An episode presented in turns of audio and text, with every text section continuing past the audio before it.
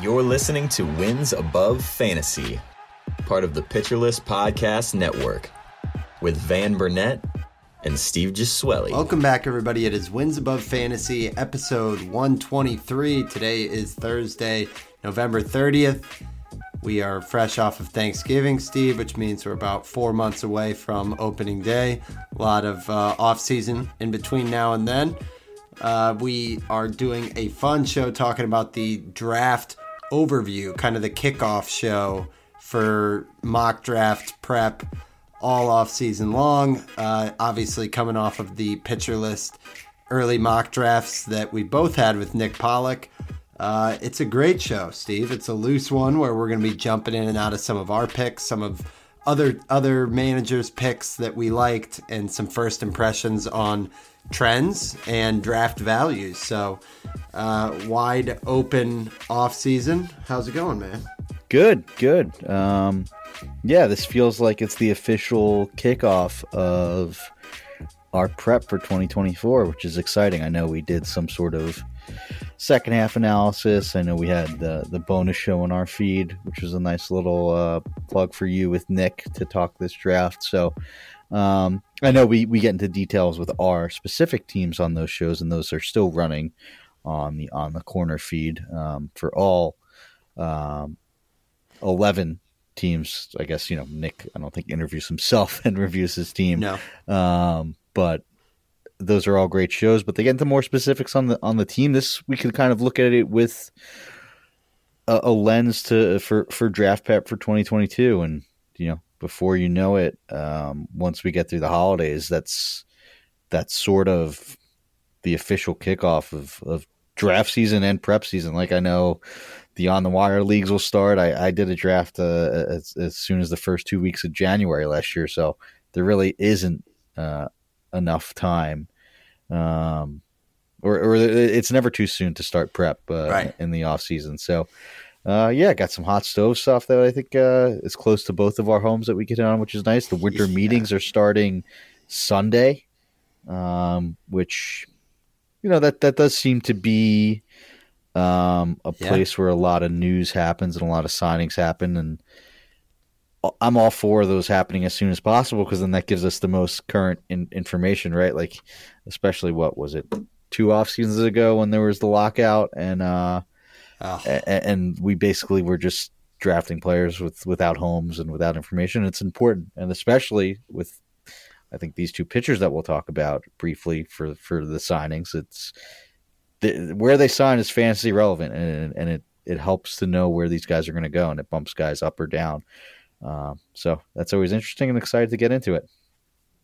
For sure, yeah. The the bird's eye view compared to just our team is a lot of fun because it's mm-hmm. it's the first chance we can talk about whatever players we want to, really. So I, I love that part of it.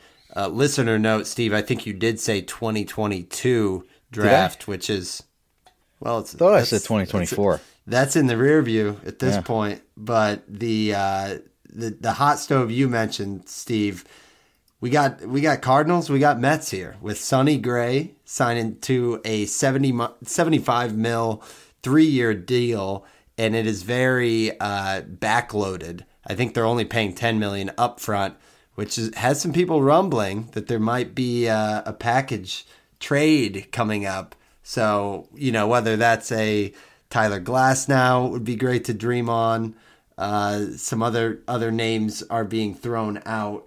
Uh, but overall, Sonny Gray, you know, I don't know if he's like a, a lock number one starter, but he's definitely the type of pitcher we've been waiting for uh, in the in the Cardinals Nation camp for quite a while, and I know he he had talked with Wainwright and basically heard glowing reviews about you know the Cardinals organization and everything, and it was top of Sonny Gray's priority list. Apparently, I don't know why he would say anything else, but apparently coming into the off season or free agency, so. Uh, very excited on that one, Steve. And then you got Luis Severino out there in Mets land signed into a one year, 13 mil deal. And uh, yeah, Nick was saying it was a matter of time when, when I was on the podcast with Mr. Nick Pollack that one of these days we'd see Luis Severino signing with the Dodgers because they're so light on pitching. But no, It's the Mets. He's staying out that way. Uh, talk to me about either one of these for fantasy implications, if if any. I think they're both great fits, right? I mean, they're they're both uh, pitcher friendly ballparks. Uh, yep. Busch uh, Busch Stadium is probably one of, if not the most pitcher friendly park in the bigs. Maybe up there with like Seattle, right? Um, mm-hmm. and and Citi Field is a great place to pitch. It's always um, been at worst like neutral for pitchers, if not leaning well towards pitchers and will plays differently year to year. But um, to go from Yankee Stadium in the case of Severino to Citi Field is a major upgrade. Um, it's always been a question of health with Severino. Um, I mean, he was fantasy relevant and, and a very useful player. What as recently as a year a year ago now, right? He was he was had you know 102 innings of a 10K per nine with uh, you know a 3.18 ERA um, mm-hmm. in 2022 and looked really good. And it was you know coming back from from Tommy John surgery. Um, people were really excited about him heading into 2023 after you know coming back and, and debuting as as and re-debuting as positively as you can coming back from a major injury like that. Um, and basically everything that could go wrong did go wrong. I think it's great that he's in an environment that he's comfortable in, you know, still living in New York, still being in New York, um, and just going to a team now that is focusing on pitching development with David Stearns there. They did he did a great job in Milwaukee. Um, you know, their their rotation was, uh, you know, I, I, know they had Corbin Burnes and Brandon Woodruff, but they did get the most out mm-hmm. of guys in the back end of the rotation, so it's it's a good spot. Uh, I know the default is sort of LO Mets. Of course, the Mets are going to get the worst out of out of anything, and it's I don't really think it's fair to look at that in this new regime, um, despite how poorly last year went for them. So I, I, I like it. I think Severino is a great late round flyer, and I think he's going to maybe be a little more than that. Um, probably not, just because last year was so so bad.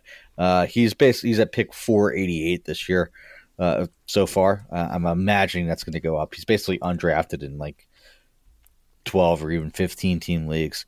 But wow. um, yeah, there's been like 42 drafts, and these are all really really deep drafts, like drafts and hold. And he's only been drafted. He didn't go drafted in three of those, right? Um, so that's pretty crazy. Yeah.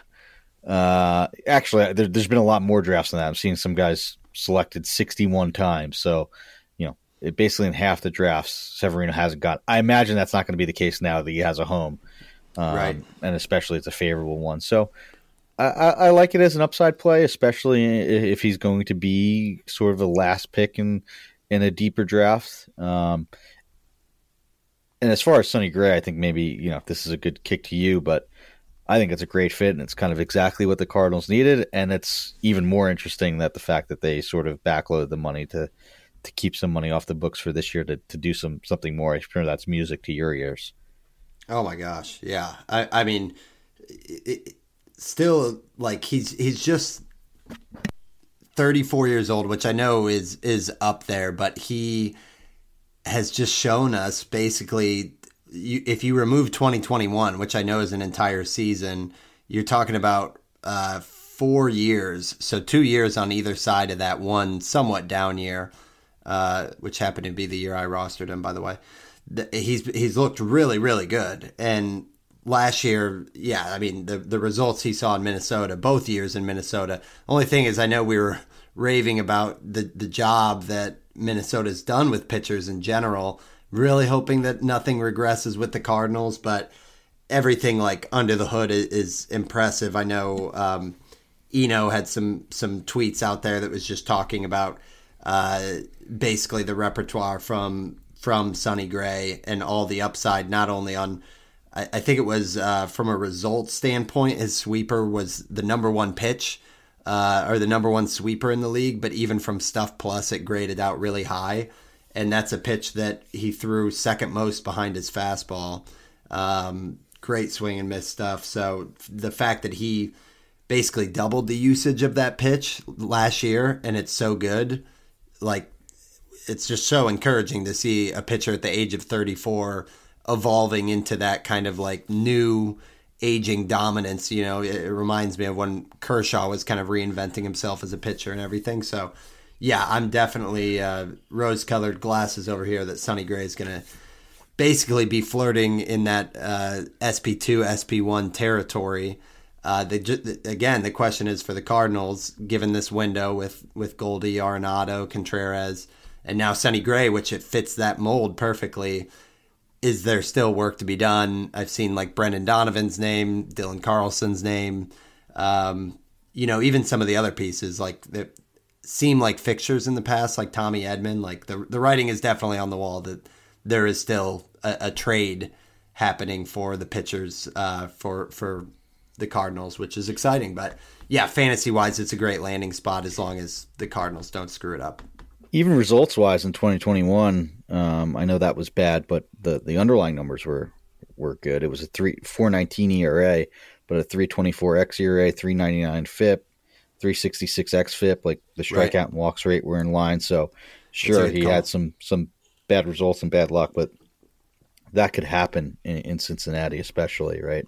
Um, his homer to fly ball rate was the highest since 2016 um, mm-hmm. for him, so there was a, a, pretty big outlier. There was, you know, um, a, a, pretty low homer to fly ball rate and at 5.2 percent. That is by far the lowest of his career. So maybe there will be some regression, um, but I don't think that you, are banking on him having a 279 ERA if he's no. And Busch Stadium still the Sonny Gray good, from 2019 good, good at yeah, it, it definitely is. But you know, if he has, uh, you know, uh, or even the 2020 in, in, in 56 innings when he had a 370 ERA, I think think you sort of you take that with, uh, you know, his 25% strikeout rate and 7% walk rate that he's been hovering around the last two years. So yeah, I, I agree. I, I like it. I think I think the biggest question, Steve, and then we should probably get to the real yeah. a- agenda as well. But what do we think on volume for for Sonny Gray? Because we just saw him make 32 starts, 184 innings, but the two years before that, 119 innings, 100 or 135 innings. He's 34 years old, but the Cardinals also do kind of rely on their their pitchers. Like, do, is do you just split the difference on all all of it and say yeah. over under is 170? It was as high since 2015, right? Um, I would say around 160 to 170 is what you could bank on them for. Okay, yeah, that's fair. Well, let's shift over to uh, the mock draft. So, big picture, Steve. I think we got to start with just um, you know the the reaction. I mean, this is this is a mock draft that all of the pitcher list are. Uh, it, it's fully comprised of pitcher list uh, podcast guys and some other guys that that do like articles, things of that nature. It's you know intended to be an ADP free uh, draft where we pretty much just go blind and make these selections.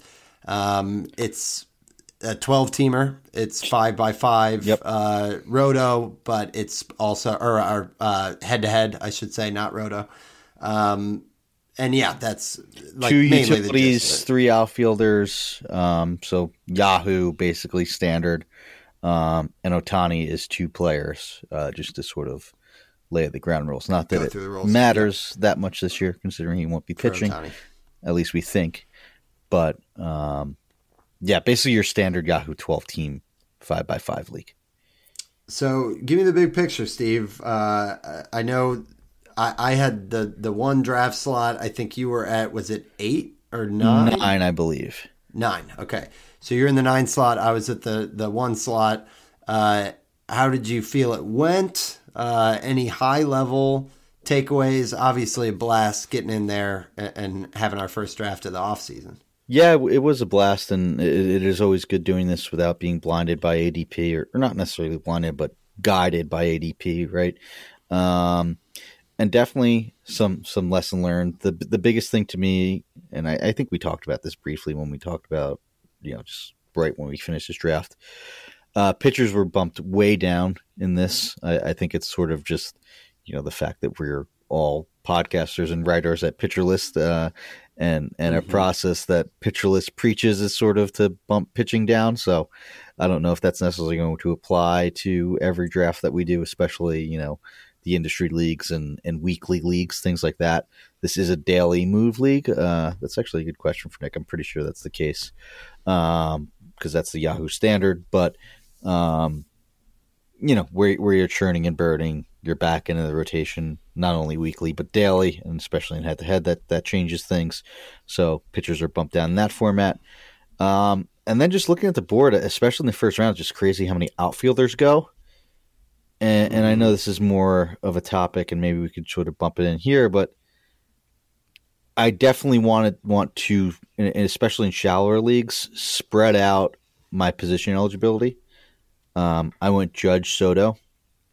I definitely would not go outfielder outfielder if I could do this again. Not that that's a problem to have Aaron Judge and Juan Soto as your two hitters, um, but I really hamstrung myself as far as like trying to fill other positions. Um, I even took Jazz Chisholm in the fifth, so that's three outfielders in my first five picks. Um, I would not do that again, uh, given the choice. Yeah, that's an. I mean, that's something both you and I also talked with Nick about it on the show. Though, is the offensive cliff around that time because yeah. you you were talking about Chisholm, and then you look at the board and it's like, okay, so let's say you didn't take Jazz. Then after that, in the following round, you got here are the here are the hitters. Jordan Walker, Bryan Reynolds, which I like Reynolds, but like kind of proven high floor type, uh-huh. but also an outfielder. Then you took Torkelson, uh-huh. which is you know on its surface you're like, damn six, dang six round Torkelson, uh, but that's kind of what the the landscape is. And then this three pack of third baseman Bregman, who's kind of meh at this point. I mean, I get it, but then Royce Lewis, who is very exciting, but also comes with a ton of risk. Josh Jung, which also exciting. I mean, maybe that's because you had already grabbed Machado. I had Devers in the third round, so we both had already shored up third. And then there was like Arenado. But I guess the point is like going through those names, the following round, there's Triston Casas. Uh, like it, it just thins out offensively. It thins out so much faster. It, it either year. goes to limited upside or uh, you know unproven, um, not as long as track record. A lot of question marks. Very very quickly. Yeah, I, I mean that is a huge a huge takeaway. Um, then the trends. I mean, let's talk about pitching, Steve. Maybe if if you're good with it, let's talk trends, just big yeah, picture, yeah. and then we can get into some of the players. Yeah. So pitching wise, I pulled up what our what our mock draft was last year and was just kind of looking side by side. And this is kind of a weird thing because everyone's always eager to to hear what the pitching landscape is. So last year there were eight pitchers, starting pitchers taken by the end of round three. This year there were only three, three. pitchers yeah. in the first three rounds. It was Strider, Gerrit Cole, and then I think Corbin Burnes, right? Kevin Gausman. Uh, oh, I'm sorry, Kevin Gausman. Uh, then it erupted in the fourth round this year with like eight pitchers. Um, but last year, the the rounds that had the most pitchers was round three had eight starting pitchers, and then six were taken in round eight. So I'm just looking at this year and like it's kind of confusing because I know what you mean that like pitching has been moved back. But what I found kind of interesting about our league this year is it's almost like every every uh, I'm, I'm trying to figure out to word this. Do you remember last year when we said we wanted to hammer our first starting pitcher and like just triple tap from pick 60 to pick like 110? Yep. This year it's now like, like the, pick 50 to a hundred. Right, fifty yeah. to one hundred. So it's yeah. the mighty like, middle is kind of moved up a little bit pricier. So on the clicky draft, the, the, at least the way I have my settings, pitchers are red, um, and that cluster of red comes from like round four to round nine. Yes. Where exactly. It used Last year it was like 7, 8, 9, 10, 11. To like 12, yeah. I, I, so, I mean, and and, and that's what I was talking about. And that's the, and that's, that's where I want to live. Yes, and that's but, the same time of the draft when like you took Jazz and uh-huh. you weren't thrilled about it, and then mm-hmm. like even I took my my turn there, which was hotly debated with with Nick, was Blake Snell. But then I felt like, okay, I just took Snell. I can't go back in on a pitcher mm-hmm. because of this theory of you know like load up on bats. So I took Snell, but then m- one of my biggest regrets is not just jumping right back in on Pablo Lopez, mm-hmm. and instead I took Christian Yelich, which I was fine with that pick. But I think in my drafts I will be pretty like adamant on getting three or four pitchers between rounds four and eight or four and nine uh, because it's all just kind of scooted up except for the first two or three rounds. And it looks like on ADP, like NFBC ADP too, Steve, there's like when you look at the, I know Pitcher List fades pitching because we're all kind of on that same playbook, but there were only three pitchers uh, chosen in the top 30 so far. And then it goes like uh, Wheeler, Castillo, Gausman, uh, Gallen, all of that. So I do think, like last year, where there was only a, a, a couple pitchers in the first two rounds, now I think that's extending to the third round this year. So anyway, long ramble to say the pitching shape is just kind of changing to where you got to jump in rounds like three to eight is is a ton of pitching. Yeah, I, I think I think that's fair, and I I know in NFBC leagues like Strider and Cole, I think will be will be first round picks. Like there's going to be guys that want the the SP stud. I don't know. Maybe not Strider just because his surface numbers ended up being not that great. Um, but Cole is just a steady Eddie, and I I just think that some people want, you know, the best pitcher in round one. That's just sort of something that happens. Maybe not. Yeah. I, I would be surprised though. But no, I yeah, right. I, I think that you know it, it's becoming. I don't want to say easier, but it's becoming. You know, everybody has their guys, and they're they're slowly being bumped up from.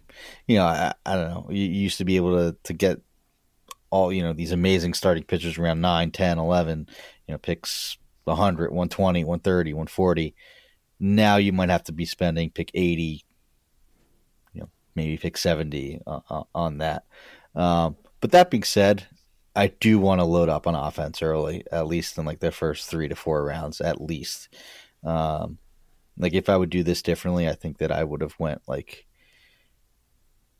more, you know, spread out my positions throughout the first three rounds. I don't think I would have taken Burnes. I don't think I would have taken Chisholm and then load up from, you know, anywhere from where, you know, George Kirby went to, you know, I, I like guys even as far down as like Chris Bassitt and and and and, Merrill Carroll in round fifteen, like picks like six to fifteen, I, I, want like that to be like five or six pitchers at least, at least half of those to be pitchers. Okay. Where I don't know if I could could really do that as much because I needed to fill those position holes that I kind of hamstrung myself with. So th- that's that's just an overall takeaway. I think that I think in in shallower team leagues, like pay a little bit more attention to um, your position eligibility rather than like true best player available because you do only have so many slots to slot these guys in. Um, you don't have these large benches and five outfield slots like you do in standard mm-hmm. NFBC leagues. In, in, in, 12 team leagues, you know, you don't usually carry that big of a bench.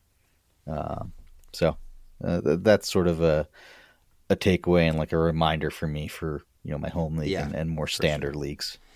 Yep. I'll say, um, I got stung on how quickly middle infield thinned out as well. Um, I did. I feel like I I saved it a little bit with a Ha-Seong Kim in the ninth and Dansby Swanson in the eleventh, just as like last chance saloon. I was kind of looking and thinking if I didn't get both of those guys, I would have been in, in real trouble. Like if I would have gotten sniped. But that that was a trend. I think. I mean, everyone's talking about it, but catcher is so deep this year. That's yeah. a big trend. Yeah. You did, a, yeah. You waited all the way to 19th round. There were so many. There were so many. I just option. didn't. Yeah. I, I, didn't really care. Like even even after I took O'Hoppe, like Cal Raleigh. Like Sean Murphy went in round 23. Sean Murphy was like a fantasy MVP. I know he didn't finish well, but the first two, three months of the season, he was like one of the best fantasy players, period. Mr. Yeah. Irrelevant in this draft was Francisco Alvarez, who like just mashed 20 homers as a rookie at catcher, uh-huh. right? Um, yeah, there's there is a 10 to 15 batch of catchers that you're more than okay with compared to past years. Yeah. And the and the ones up at the top aren't that good to where you're getting like severely punished comparatively. You know what I mean? Like cuz sometimes it's like when you get that first baseman who's like a contact specialist and you're like, I'm good with him. And then you look at everybody else has 40 home run first baseman and you're like, mm-hmm. oh man, I'm really falling behind. You're not falling behind that much on, on catcher when you look at Sean Murphy compared to Adley Rutschman. Like, mm-hmm. obviously, you're going to take Adley, but when you're talking about a six round pick versus a 23rd round pick, like, you'll take the discount there. Um, so that's, yeah, that's another trend. I, way more closers with the lockdown job. I felt so proud of myself grabbing two relievers that should get 30 saves, and I didn't have to get them until round 10 and round 12. So it definitely feels good after years of basically being like, there's only four or five that have established roles, and how early are you going to have to pay up? Like maybe catcher and closer this year won't be as maddening as they have been in the past, right? Yeah, I agree. Um, you you did wait though. I did wait, but I also think that uh, it got guys who be, get saves. Might not be as as steady as your guys, but guys that in theory, as of you know November 11th, uh, November 30th, um, two guys that have the job, and Alex Lange, Kyle Finnegan, they basically finished the year as the closers. Um, I know it's not without their warts, and who knows if they're traded, if they even have the job. I know there's some interested guys in Detroit there too. Um, and Lang was flirting with losing the job at several points. At times, yeah. Um, this year, but still, um, that late. I, I, I think right. I think I, I think I agree with that. Like you know, Kenley Jansen went in round eighteen. Um, you know, Clay Holmes in round fifteen.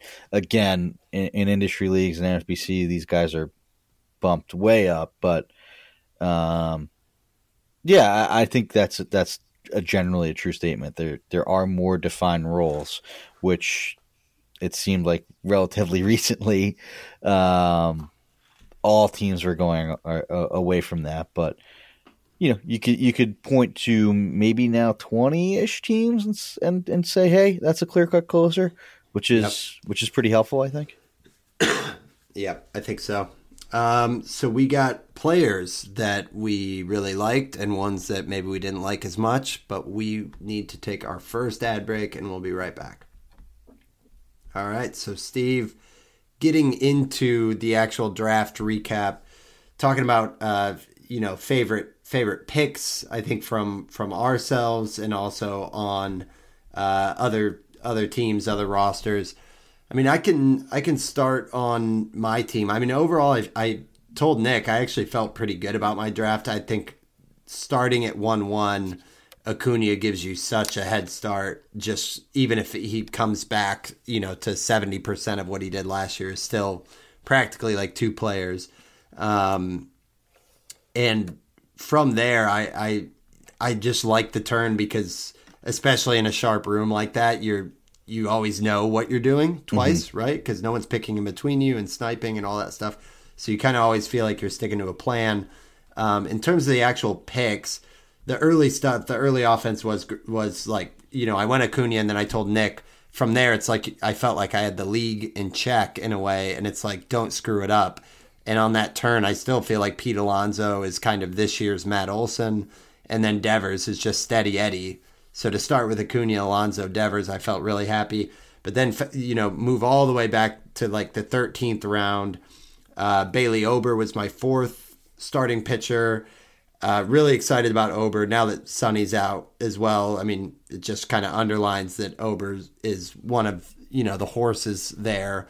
Um, great fastball, but also showed a lot of good stuff with the secondaries. Uh, phenomenal control think he could take a real step forward, kind of like a Logan Gilbert light, is what I was saying. And I got Gilbert in the eighth round, but Ober all the way in the 13th round.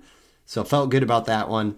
Emmet Sheehan was one in the 17th round that I look at and said, it's that late. It's a Dodgers pitcher. He's young. He's shown a ton of swing and miss stuff. I know when Nick truly gets into the mechanics, he's saying, like, I just don't know if the stuff is good enough. Like, even though the results have been there on swing and miss and everything. But for me, it's like if you've got multiple pitches that get tons of whiffs and you're a young Dodgers pitcher, like, that's enough for me to say a 17th round pick is worth it. And you know he's going to get the run unless they sign like five pitchers. So um, I like those were a few of the ones I liked. And then the, the last couple bats, Noelvi Marte, I think it's just a fun dart that late. If his power kind of clicks, he could be a 2020 guy. And he hit like 316 last year for the Reds. So I liked Marte. And then I was pleasantly surprised by Thairo Estrada uh, as I dug in and had to kind of defend that pick that he only played like 120 games and he had 23 steals, uh, like 14 homers. And he's just such a gamer. Great. Like he plays the game the right way. He should be Mr. Reliable. And, you know, as long as he doesn't get injured, he should play like 160 games for them. I think he just might be creeping into like 2025 territory, even though he kind of feels vanilla. Um, so, anyway, just kind of a ramble when I look up and down my team from from the exercise of defending the picks to Nick Pollack, some of the ones that that stood out there. But uh, what are your thoughts on on your team, guys you liked, or anything you want to add to to that ramble? Um, I know we'll we'll talk about you know other teams that we like the best, but you were definitely on the short list for me. Like you know, I I kind of scrolled down on the draft board and didn't have all the names up, and we did this what now like a, a month and a half ago almost. Um, and you know your team was one that I wrote down that I like. I mean, I guess it's it's part of the reason why when you know when you start off with Acuna, Alonso, Devers, that's a that's a, that's a really nice base. So um, I, I, I like it a lot, and I mean I think you did a, a good job, but you know filling what does get shallow in positions in, in middle infield and, and Ha-Seong Kim and Dansby Swanson. I know they're kind of oatmeal vanilla guys, but um, you sort of need those guys to play to the back of their baseball cards to win. And Dansby Swanson hit his 252 with 22 homers, right? That doesn't look great, yeah. and no one's gonna yeah. ooh and ah about at the draft board, but um, it's helpful the fact that he goes out there and he plays every day and it provides that value um, in a way that may not be the most flashy. So. Um, mm-hmm yeah, he was one like that. There, there, there's always picks in this draft when you got to like argue it with Nick that you're not even sure if you like it when you drafted yeah. them, and then as you dig in, you're like, wait a minute, there's a story, there's a path here. And Swanson was one that I, I told him like he only had nine stolen bait, 22 homers, nine steals last year, but he had like a heel contusion and was out yeah. for, or, or his steals like dropped off a cliff around that time, and it was just kind of like, okay, if that didn't happen why wouldn't Swanson be one of those guys who could flirt with like 15, 20 steals along with his 20 homers? Like, I just think he's going to run more this year. Um, and yeah, with Craig Counsell in Chicago, like he's a manager that runs as well, or that has his team run as well. So yeah, that was one that I kind of convinced myself a little bit of. Yeah, but yeah, talk to me about your team, Steve. I listened to your whole pod with with Nick. Um, I love the the Judge Soto um, Machado, I go in and out of. We we talked about that a lot. I know you said Corbin Burnes. You he kind of fell in your lap, and yeah. you're like, yeah, I'm I'm I'm going with this. So then from there, I'm curious, like, because four is like the base, right? Like it's mm-hmm. hard to argue too much with those. Beyond there, like, which of these are you kind of circling is like guys you're going to be talking about a lot this off season, or ones that you're interested in? Um, or were you just kind of reacting to build your team a certain way? I like all of the players on my team. I don't like how I built my team slash like the process, if that okay. makes any sense. Like having three outfielders out of the five first rounds is not great. Mm-hmm. Um, mm-hmm. I know Corbin Burnes fell into my lap, but I, I felt like I could have maybe went somewhere else there, and then tapped in on pitchers a round or two later, but then I also had to fill in like first base, which I thought fell off a cliff. So I kind of panicked and grabbed Torkelson and Yandy Diaz back to back, although Diaz should have first and third eligibility. That also locked up a utility spot for me because I do have Machado already and Spencer Torkelson. So mm, yeah. I, I, like all these guys. You know, Yandy Diaz put up a above 900 OPS, and to grab him in the seventh round is is is is good. And I know that you know the homer upside may be what it was last year, and like the what 18 homers, maybe he got the 20, but I would be surprised if he got there again. Um, so the, the, there's that limited upside. Um, I I just I like all these guys. I would have done my process a lot differently. Um, yeah. Like the fact that Corbin Burnes and Justin Verlander are my first two pitchers make me like give me like the heebie-jeebies. Like I want uh-huh. know, my first two pitchers to be like Eury Perez and Bobby Miller and like upside guys. That that you know that yeah. that's more of my formula. Um, so I, I think well, would have leaned into that and sort of done better roster construction, um, and we'll definitely focus on that in shallower leagues. It's interesting because anyone who's listened to us for a while knows that y- you've convinced me or converted me to a uh, fade starting pitching early in like the first three rounds type of thing, but I'm still a couple rounds sooner than you on Definitely. on like what makes me comfortable with an SP one. And I can say right now, like looking at this board, spoiler alert for all, all the listeners, the whole off season, I think the SP ones that I'm going to have often this season will probably be on the priciest side, Luis Castillo, uh, Blake Snell, Pablo Lopez, and I'm looking through maybe if I'm way late on the game, Freddie Peralta. But that's kind of like in terms of who I want to hitch the wagon to, there's so many names in here that I'm like, uh, I don't like uh, Gausman, Cole, Strider are too pricey. Mm-hmm. Um, Logan Webb is not enough Ks for me, or like K percent. Mm-hmm. Uh, Nola volatility, I'm out. Glasnow, the volume, I'm out. Skubal, the track record, I'm out. Kirby, the K upside, like t- Kirby's a SP2 for me, and I love that yep. as an SP2, mm-hmm. but not an SP1 for me. Mm-hmm. Like Freddie does have the ceiling. Max Fried is too boring. He can't be a top three pitcher. Um, like so, I'm looking at all this, and I'm like, those are my SP1 guys this year, like Gausman was last year, especially a Pablo Lopez. Um, I'm curious for you, Steve, because you're usually like, all right, have fun, Van. I'll be around round and a half later mm-hmm. and get some value. When you look at these names, who are like your, you know, early four pack of guys where you're like, okay, I, I, I can picture myself having plenty of shares of him as my SP1? I like anyone from Glasnow, basically through like Yamamoto. Like I would okay. be cool with Kodai Senga as my first pitcher.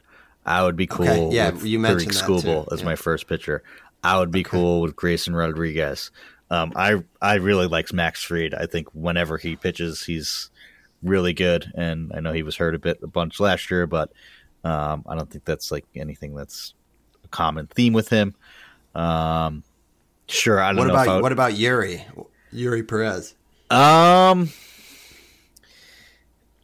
I I don't know that that may, maybe I'm feeling spurned from like the Hunter Greene short track record thing, but uh-huh. I, I, uh-huh. think he has less risk than Hunter Greene does as far as like the control wise and actually having good shape on his fastball. Um, so I, I, don't know if I would target it, but I would also okay. be okay with it. Um, but so Glasnow, said, like I would yeah. ideally take two to three of these guys. Um, I know that's kind of hard considering yeah, a lot of them go sense. in the same round, but but it's very possible you know, though I, I, because there's enough yeah, of them. Yeah, yeah. There's, there's I, want there's twelve. I want if you look at our draft board and we'll have the link for this. I want two guys from round six to to nine. Which now that's and that's fair. Like that's something I can get behind because already I feel way better thinking. Like when I look at these names, like I don't feel as bad about Kirby if I know I've got Kodai Senga right after that. You know what mm-hmm. I mean? Mm-hmm. Like exactly. it's just like yep. you're you're yep. you're double yeah, tapping. Maybe I should SP2s. probably bump it that up around and, and go from like Yeah, which, which uh, you know originally I, would, uh, I said Glasnow to, to Yamamoto, right, and Kirby was a few pitchers after Glasnow, so I, am good with that. Yeah. Okay. No, that's that's very interesting. Um, so picks beyond your team, Steve. Um, what kind of stood out? Who, who's somebody when you looked at the board that you're like, oh man, that that's that's a good one that I I would take that value. Um, and we can kind of bounce. We don't have to get in too deep on these guys. Well, we got all off season to break it down, but let's throw out a, a handful of names just back and forth on uh, kind of what player and what round and pick they went that you were like, oh, that's a great value. So I wanted to go an early one because, like, when you think of the value, you you kind of just scroll to the bottom of the draft board and be like, "Oh, that's a great sleeper, quote unquote, that I love," or "That guy fell way too far." And you know, we are using ADP data and and you know rankings from before the 2023 season, which could lead to some guys being forgotten or having to be written in. Um, so I wanted to do an early one to sort of change things up here. And I absolutely love the Jose Altuve in round three um, pick by Jake Crumpler. Uh, yes. I, I, think he's my he's my you know if, if I were to do rankings, um, he would be my number one um, second baseman. Um, yeah, I know he was limited due to injury last year, but he was so so oh good gosh. and was like an MVP candidate the year before. Um, he is aging like a fine wine. Um, I absolutely uh, second base is a super shallow position. Like the next second baseman after Jose Altuve was Bryson Stott. Like, geez, mm-hmm. that is uh, a pre- uh, no offense to Stott, and I know that he provides his own fantasy value in his own way, but that is one hell of a, a cliff. Um, yeah, I mean, the last two years, 920 OPS, 915 OPS for Altuve. I know it was just 410 plate appearances this year, but what uh, he got hit in the hand uh, in the World Baseball Classic, which led to the most of his missed time, and I think he had another IL stint in there. So yeah, sure, there are some uh, some injury risks, especially as he is 33 years old, but. I don't think it was like a nagging. You know, he most of his time was missed due to you know something that could happen to anyone playing this game, getting hit in the hand with the pitch and breaking your hand. So, um, I absolutely love Rafael Devers in the third round. Um, I would be targeting that all day long. Or Altuve, you mean? Altuve, yep, um, Altuve. Yeah, well, it's like, funny you like said. Devers, I like your Devers pick too. I like your Devers. Well, you too, pulled, you yeah. were like in my brain because yeah. I was ready to talk about Devers because I had Altuve and Devers on the queue uh, after I got Pete, and I what made like, you? Uh, what made you go Devers there?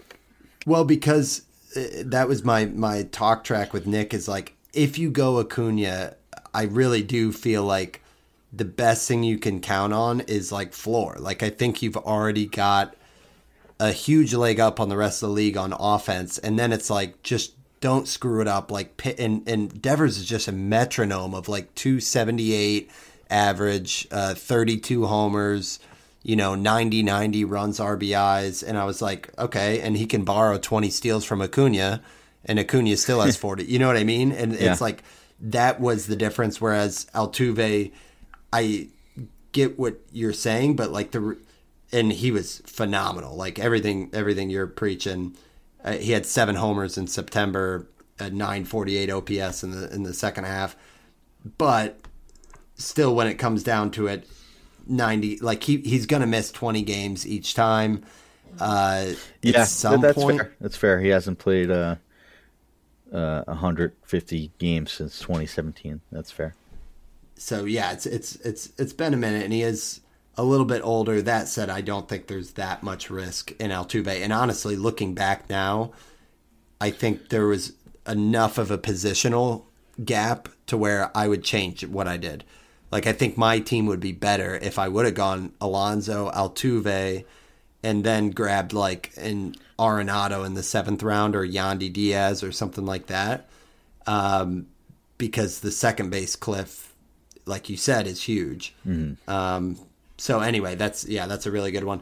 Would you uh, so would you rather have Altuve and say because it looked like you would have gotten sniped on like Arenado, Altuve, and who uh, you know you took Kim in the ninth round, uh, a third base, a, a, third baseman who you could have had around there. Oof, yeesh, that's tough. Uh, well, got ugly. I, I would have been able to Brian get. I would have been able Max to get. Muncy, Jake Burgers, kind of who are you looking at? Uh, if you if you sort of flip flop there. Well, it's a good point that like around nine, that there's a big gap between yeah. Yandy Diaz in the seventh round all the way to Ke'Bryan in the 11th mm-hmm. um, and I'm out on the like that's too late for third. But I think I would have probably gone if I didn't have a third baseman. I don't think like I would have taken or seventh before instead yeah. of Ozuna. Yeah. Okay, yeah, yeah, yeah you're like right. Uh, seven went the other way. Got you, got you. Yep.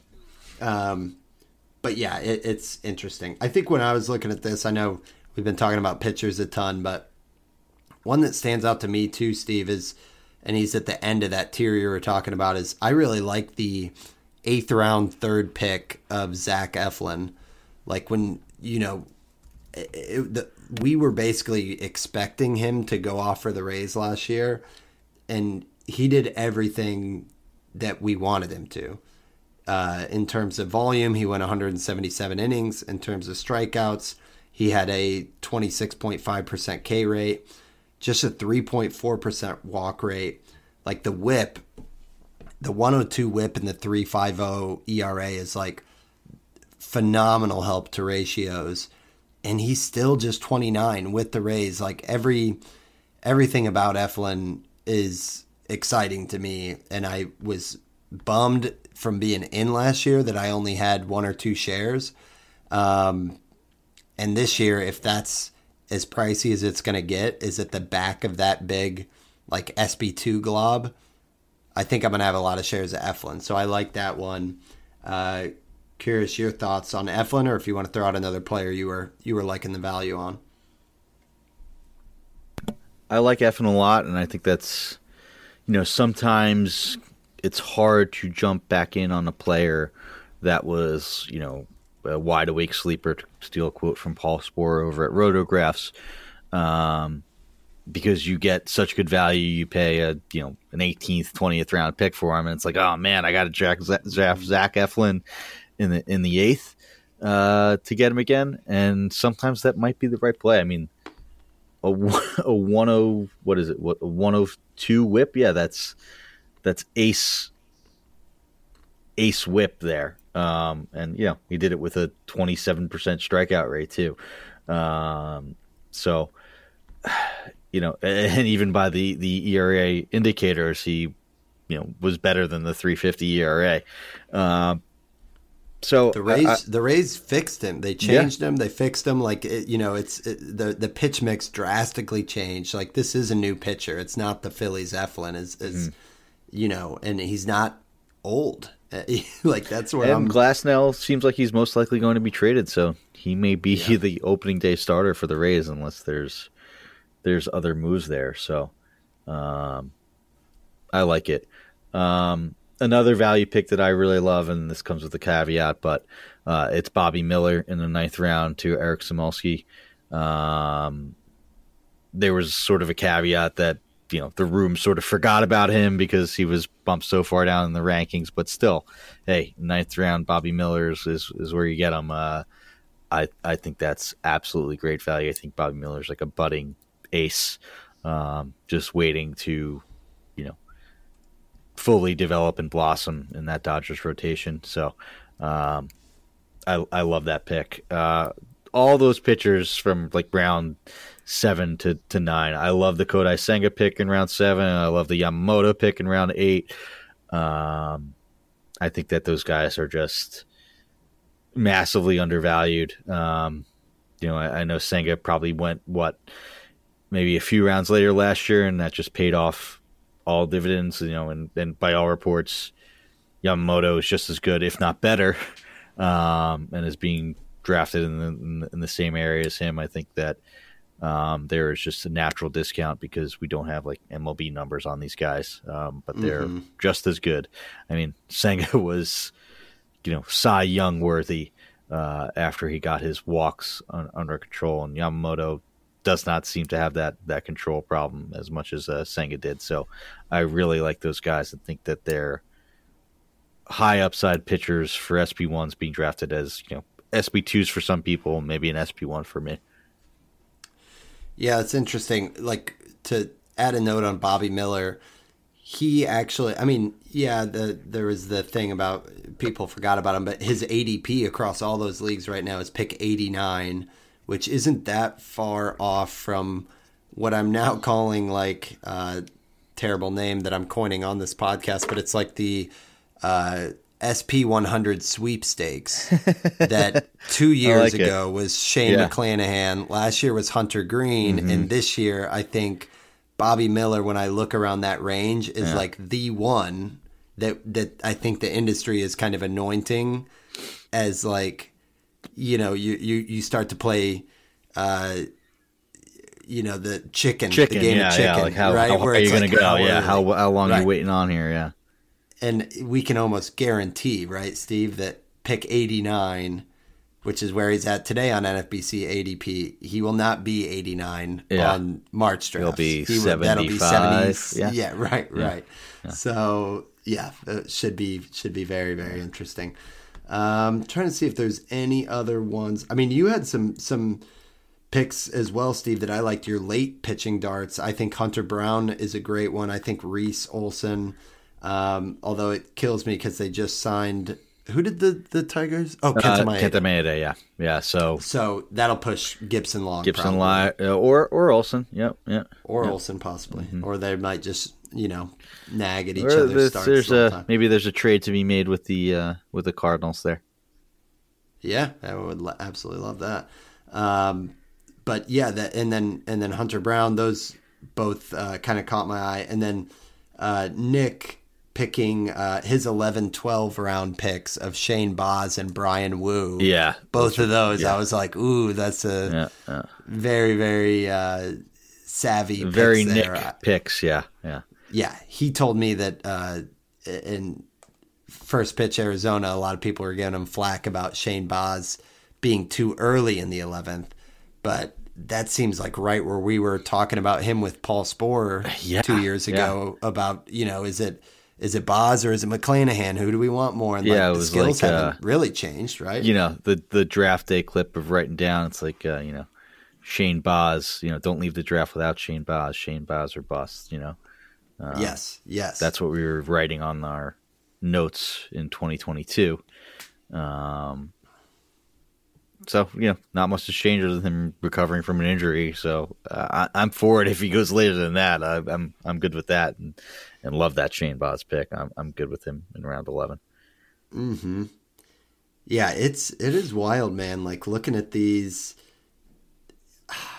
like the the pitching that I see from round, you know, five all the way through, which is kind of what you were saying at the beginning. But like the pitching just keeps going, mm-hmm. and then you switch over to the hitting, and you're like, there's a cliff here, there's a cliff here, there's a cliff here. So I don't know how to solve for it. I want to do a draft where I fill my whole lineup, like hitters wise, before I take a pitcher. And like Yeah, who was the closest one? Like I'm trying Nick, to see. Who Nick, Nick faded. waited the longest. Uh, I should have waited Okay. him out. Um, he went Grayson Rodriguez in the seventh. I think was his first pitcher. But I want to do his- like you know, maybe besides catcher, just because you know, well, what's what's the fun in that? Or the you know, if I want to stick to the rules, um, I want to fill out he's- you know all three outfielders, a utility, Uh-huh. uh, and my whole infield before taking a pitcher in one of these drafts. Why did Nick just forego a shortstop? Uh, I are like we missing something? my there? view mode. I switched my view mode to oh oh he said Gunnar Gunnar Gunnar, Gunnar, Gunnar's his is shortstop. Gunnar's Okay. his shortstop. Yeah. So then his for for those listening wondering, so Nick's offense ended up being uh, Realmuto at catcher, Christian Walker at first, Ozzy at Ozzy Albies at second. Uh, third base would be Bregman. Short would be Gunnar Henderson. Outfield is Kyle Tucker, Lane Thomas, Taylor Ward, Nelson Velazquez at util, and then his second util must be like Jack Suwinski. So then the question becomes like, okay, well, what's his what's his staff look like if he's fading it that much? His SP one is Grayson Rodriguez. His SP two is Joe Ryan. Then Shane Baz, Bryan Woo, Brayan Bello, Nestor Cortes, Shota Imanaga, which he really likes, Mm-hmm. James Paxton, and Kenta Maeda as Yeah, dart like, I, throwers. I I don't know if I, I I love the hitters there. I mean, obviously Tucker, Gunnar, Albies are, are who they are, but um, and good, but Uh-huh. uh, you know that staff is you know that's that's the way I want to build the staff, and that's the way Nick Pollack has taught me to build the staff, and that's what I plan on doing.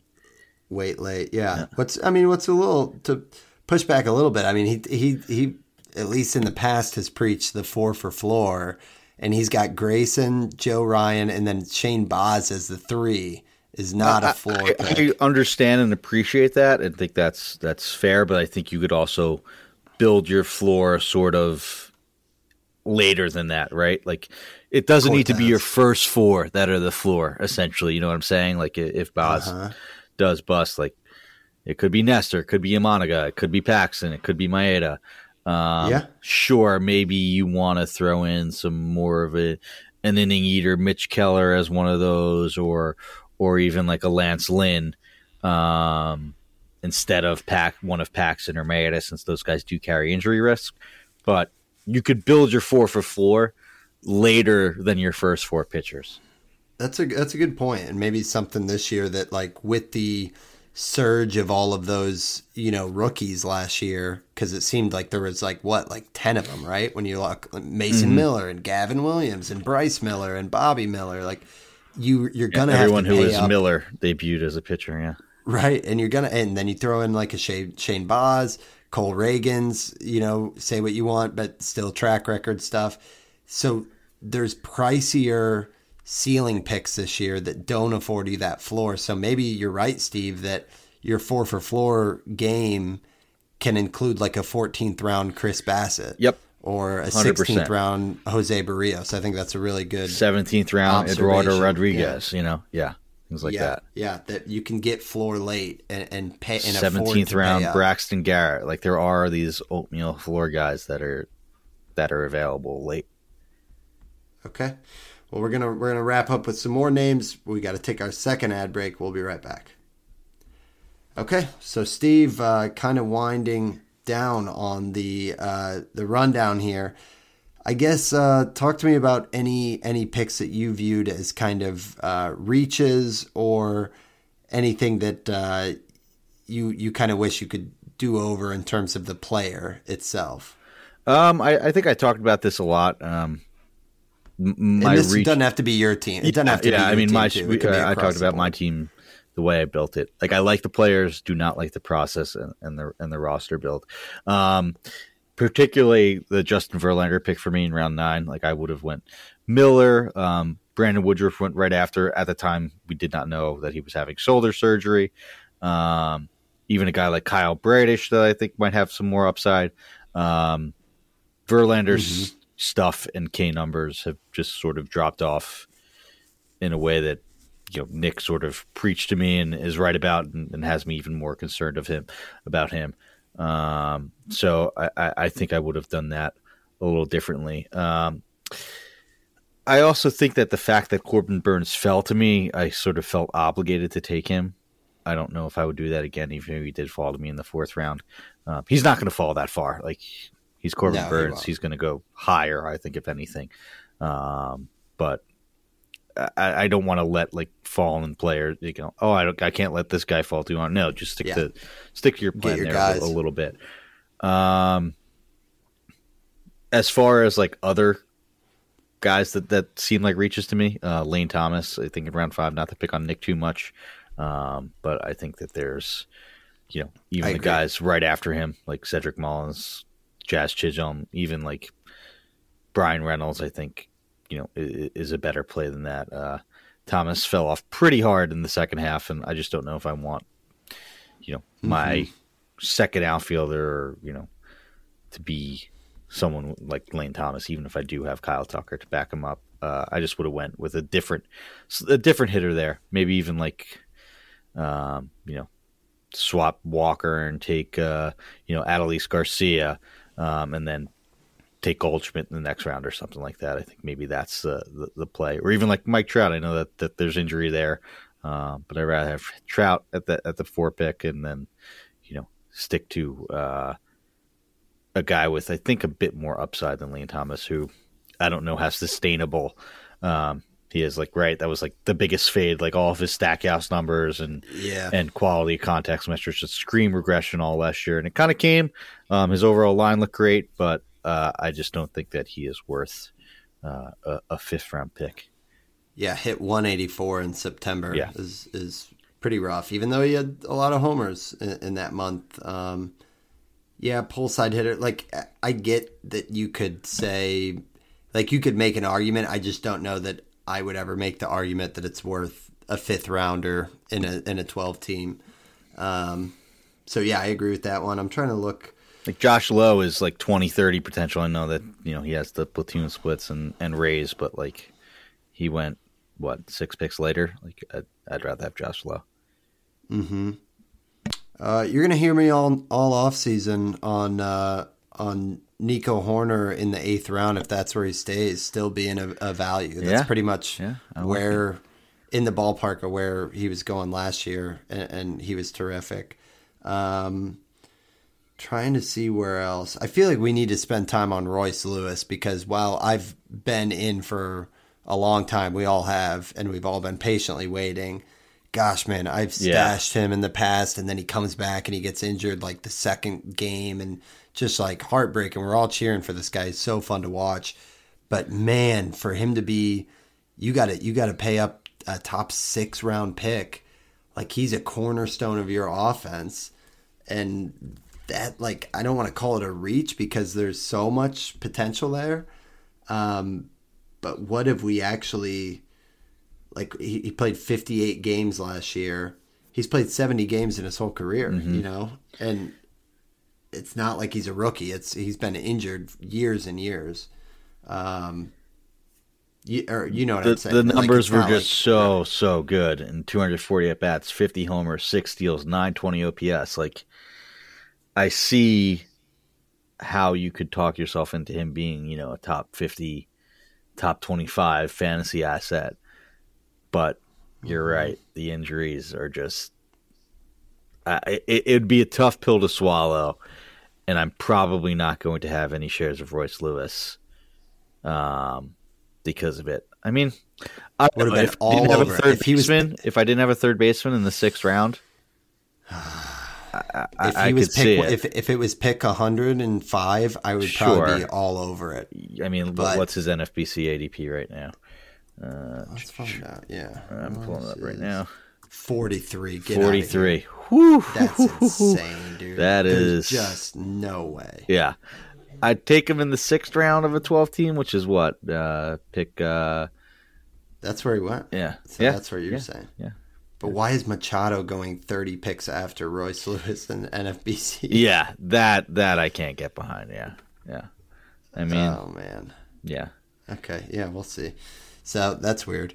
Um, looking at other names, I guess in in in terms of, I I've got to just get used to some of these. Like I cannot believe that. And you took Torkelson, Steve. I know. I we talked about him. We liked him and everything. I can't believe Torkelson went only one round, not even a full round after Goldschmidt. I mean, the, the, you know, it, there there is a there is a one first base drop off, right? Like, I mean, the first baseman taken after Goldschmidt, where Torkelson, Casas, Spencer Steer, Vinny Pasquantino, Josh Naylor, like those are the guys that you know maybe I, could, I should have waited a little bit, and Torkelson would have fell, and I could have grabbed um, him with in in a round with Casas, or maybe even you know in the eighth round, ninth round, where Steer and Pasquantino went, but uh, there is a fall off. Yeah. No, I, and I said in the, the draft room too. I, I think if if Goldie stays there at round five, I'm all in. Um, his his in I don't see why he wouldn't. His ADP in the NFBC drafts is 77. Um, Who's that? Yeah, I'll be I'm sorry. back. Who, who's that? Goldie seventy seven. Yeah. Goldie, Goldie. Um, yeah, I just don't think that it's like the Cardinals were the dumpster fire last year. If you look at his underlying stuff, it all looks really, really good. Um, dude's body is a temple. So age 36 for him, uh, I think it's like 33 for anybody else. Uh, total Iron Man.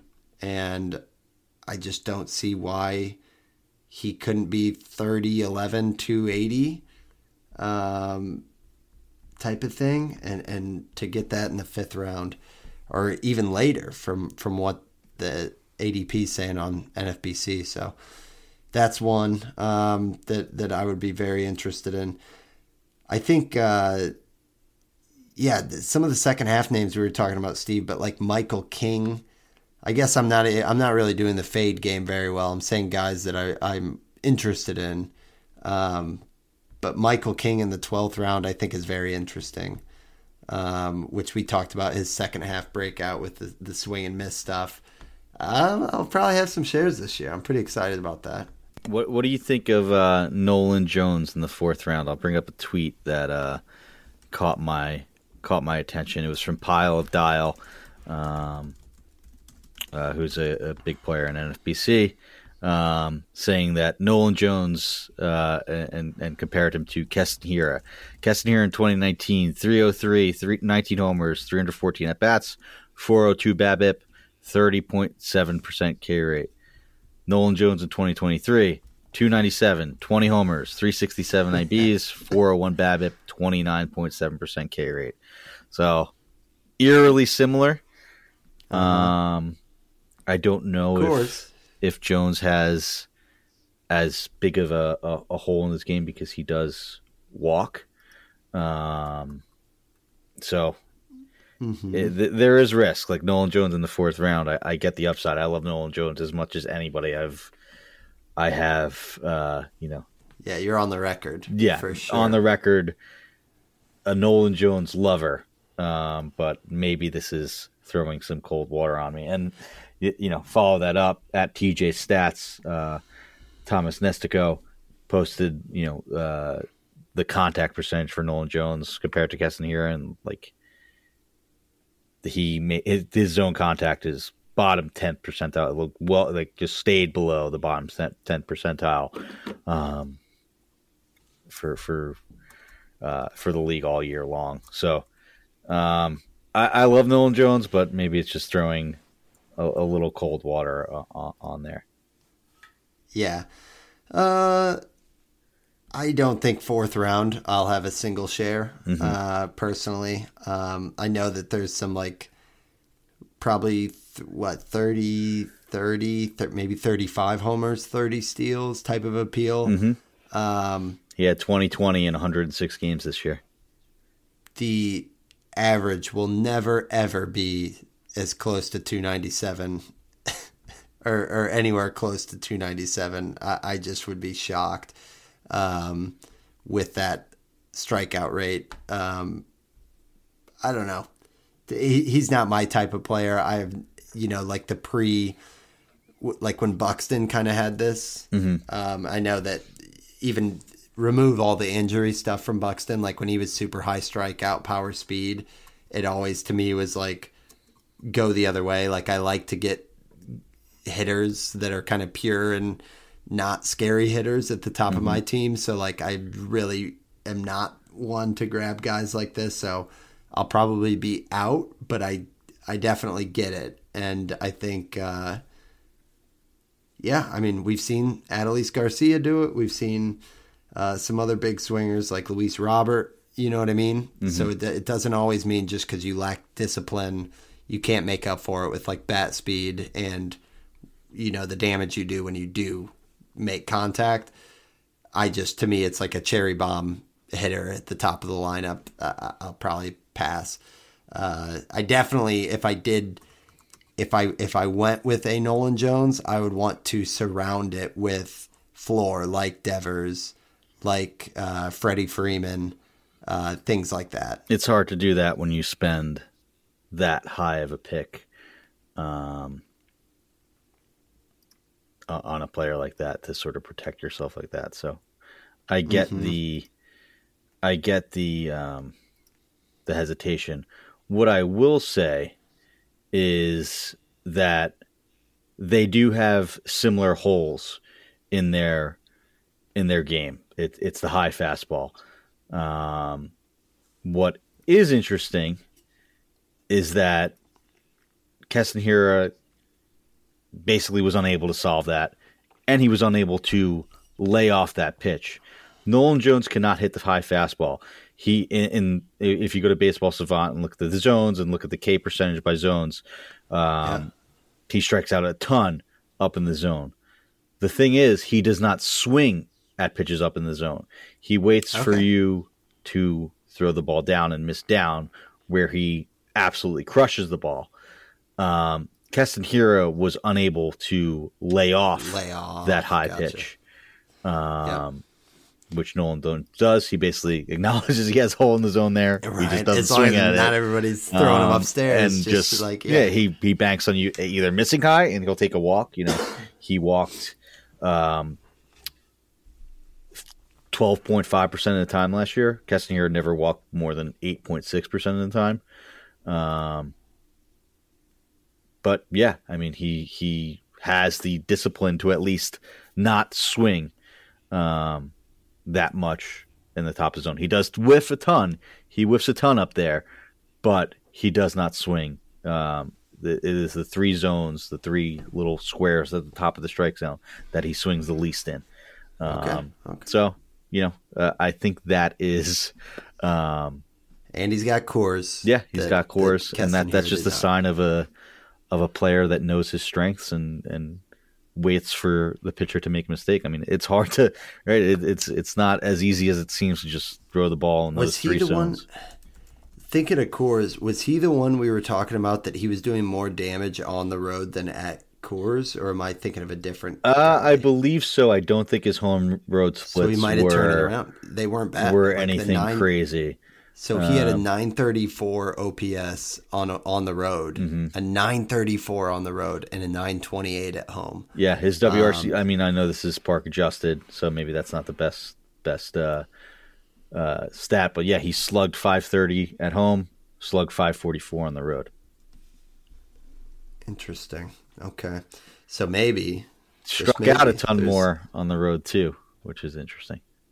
So maybe there's some uh, some room for Coors to let's see what know, his NFBC infuse the stat line a bit more.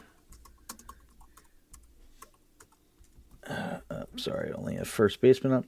Interesting, he does not have 58. first base. It looks fifty-eight point seventy-one. So in a twelve mm. team or what? You have to take him in the fourth round, fifth round, fifth round, fifth I think. Yeah. yeah. Uh, I really, really, really want Nolan Jones shares next year. I don't know if I'm going to be able to pay up, but maybe maybe I'll have to. Uh, hey, yeah. this game is about. Well, we went fourth anyway. in ours. I know it is. Yeah. It is. I think you could do it. If, yeah. I think you could surround yourself with some floor. I, I just you know uh, backhanded you know verbal meme of uh, always sunny in Philadelphia with that plan and all the arrows and everything pointed back into why his yeah. swinging strike and, and strikeout rate isn't that big of a problem or, or a debilitating um, hole in the game like a Keston yeah. or to a maybe to a lesser here's, extent a Tyler O'Neill. Here's here's a build for you, Steve. Uh, first round, Bobby Witt Jr. Second round, Yordan Alvarez. Third round, Elly De La Cruz fourth round, Nolan Jones. So Fifth round, you, you can't Jazz you can't Chisholm. Do, you can't do Elly and and Nolan. That's just too no, too much risk. Just just volatility yeah. everywhere. Yeah. Uh, no, you got to do like Witt Alvarez. Uh, I I don't know, Devers and Jones or something like that. I don't think that that's that was my gag joke is that I I think any of the like I don't even think I'd do Alvarez Jones because if Alvarez gets injured and true, Jones true. is just swinging yeah. and miss, like I would yeah. want so much cushion. I think on yeah. on guys like that, but yeah, that it's it's a it's a good con. It's a guy that you can pair up with other guys too because he is a 30-30 threat. So okay, well, Steve uh, rounds us out for this one. Uh, next week or not next week we're off, and then we will be back week after next uh, for what should be kind of our uh, our Christmas episode. So yeah, if you guys uh, have any players you want us to do a little breakdown on, feel free to reach out. We're on Twitter at Wins Above Pod. I'm at Van underscore verified. Steve is at Stav8818. You guys can email us as well throughout the off season, winsabove at gmail.com. Uh, but yeah, Steve, this was a blast. Just kind of taking the bird's eye view, and uh, yeah, man, very excited for all off season to uh, start getting into. We're in it now. We're Uh, the- preparing the for guys. 2024. This is exciting. Yeah, underway. Yeah. And before long, we'll be doing a little January uh, best ball draft or something. Yeah. So Love it. it. Okay, well, thanks, guys. Appreciate it as always. Leave us a rating and a review if you could. It Goes a long way. Otherwise, till next time, thanks for talking baseball with us. Thanks for listening, guys. Later.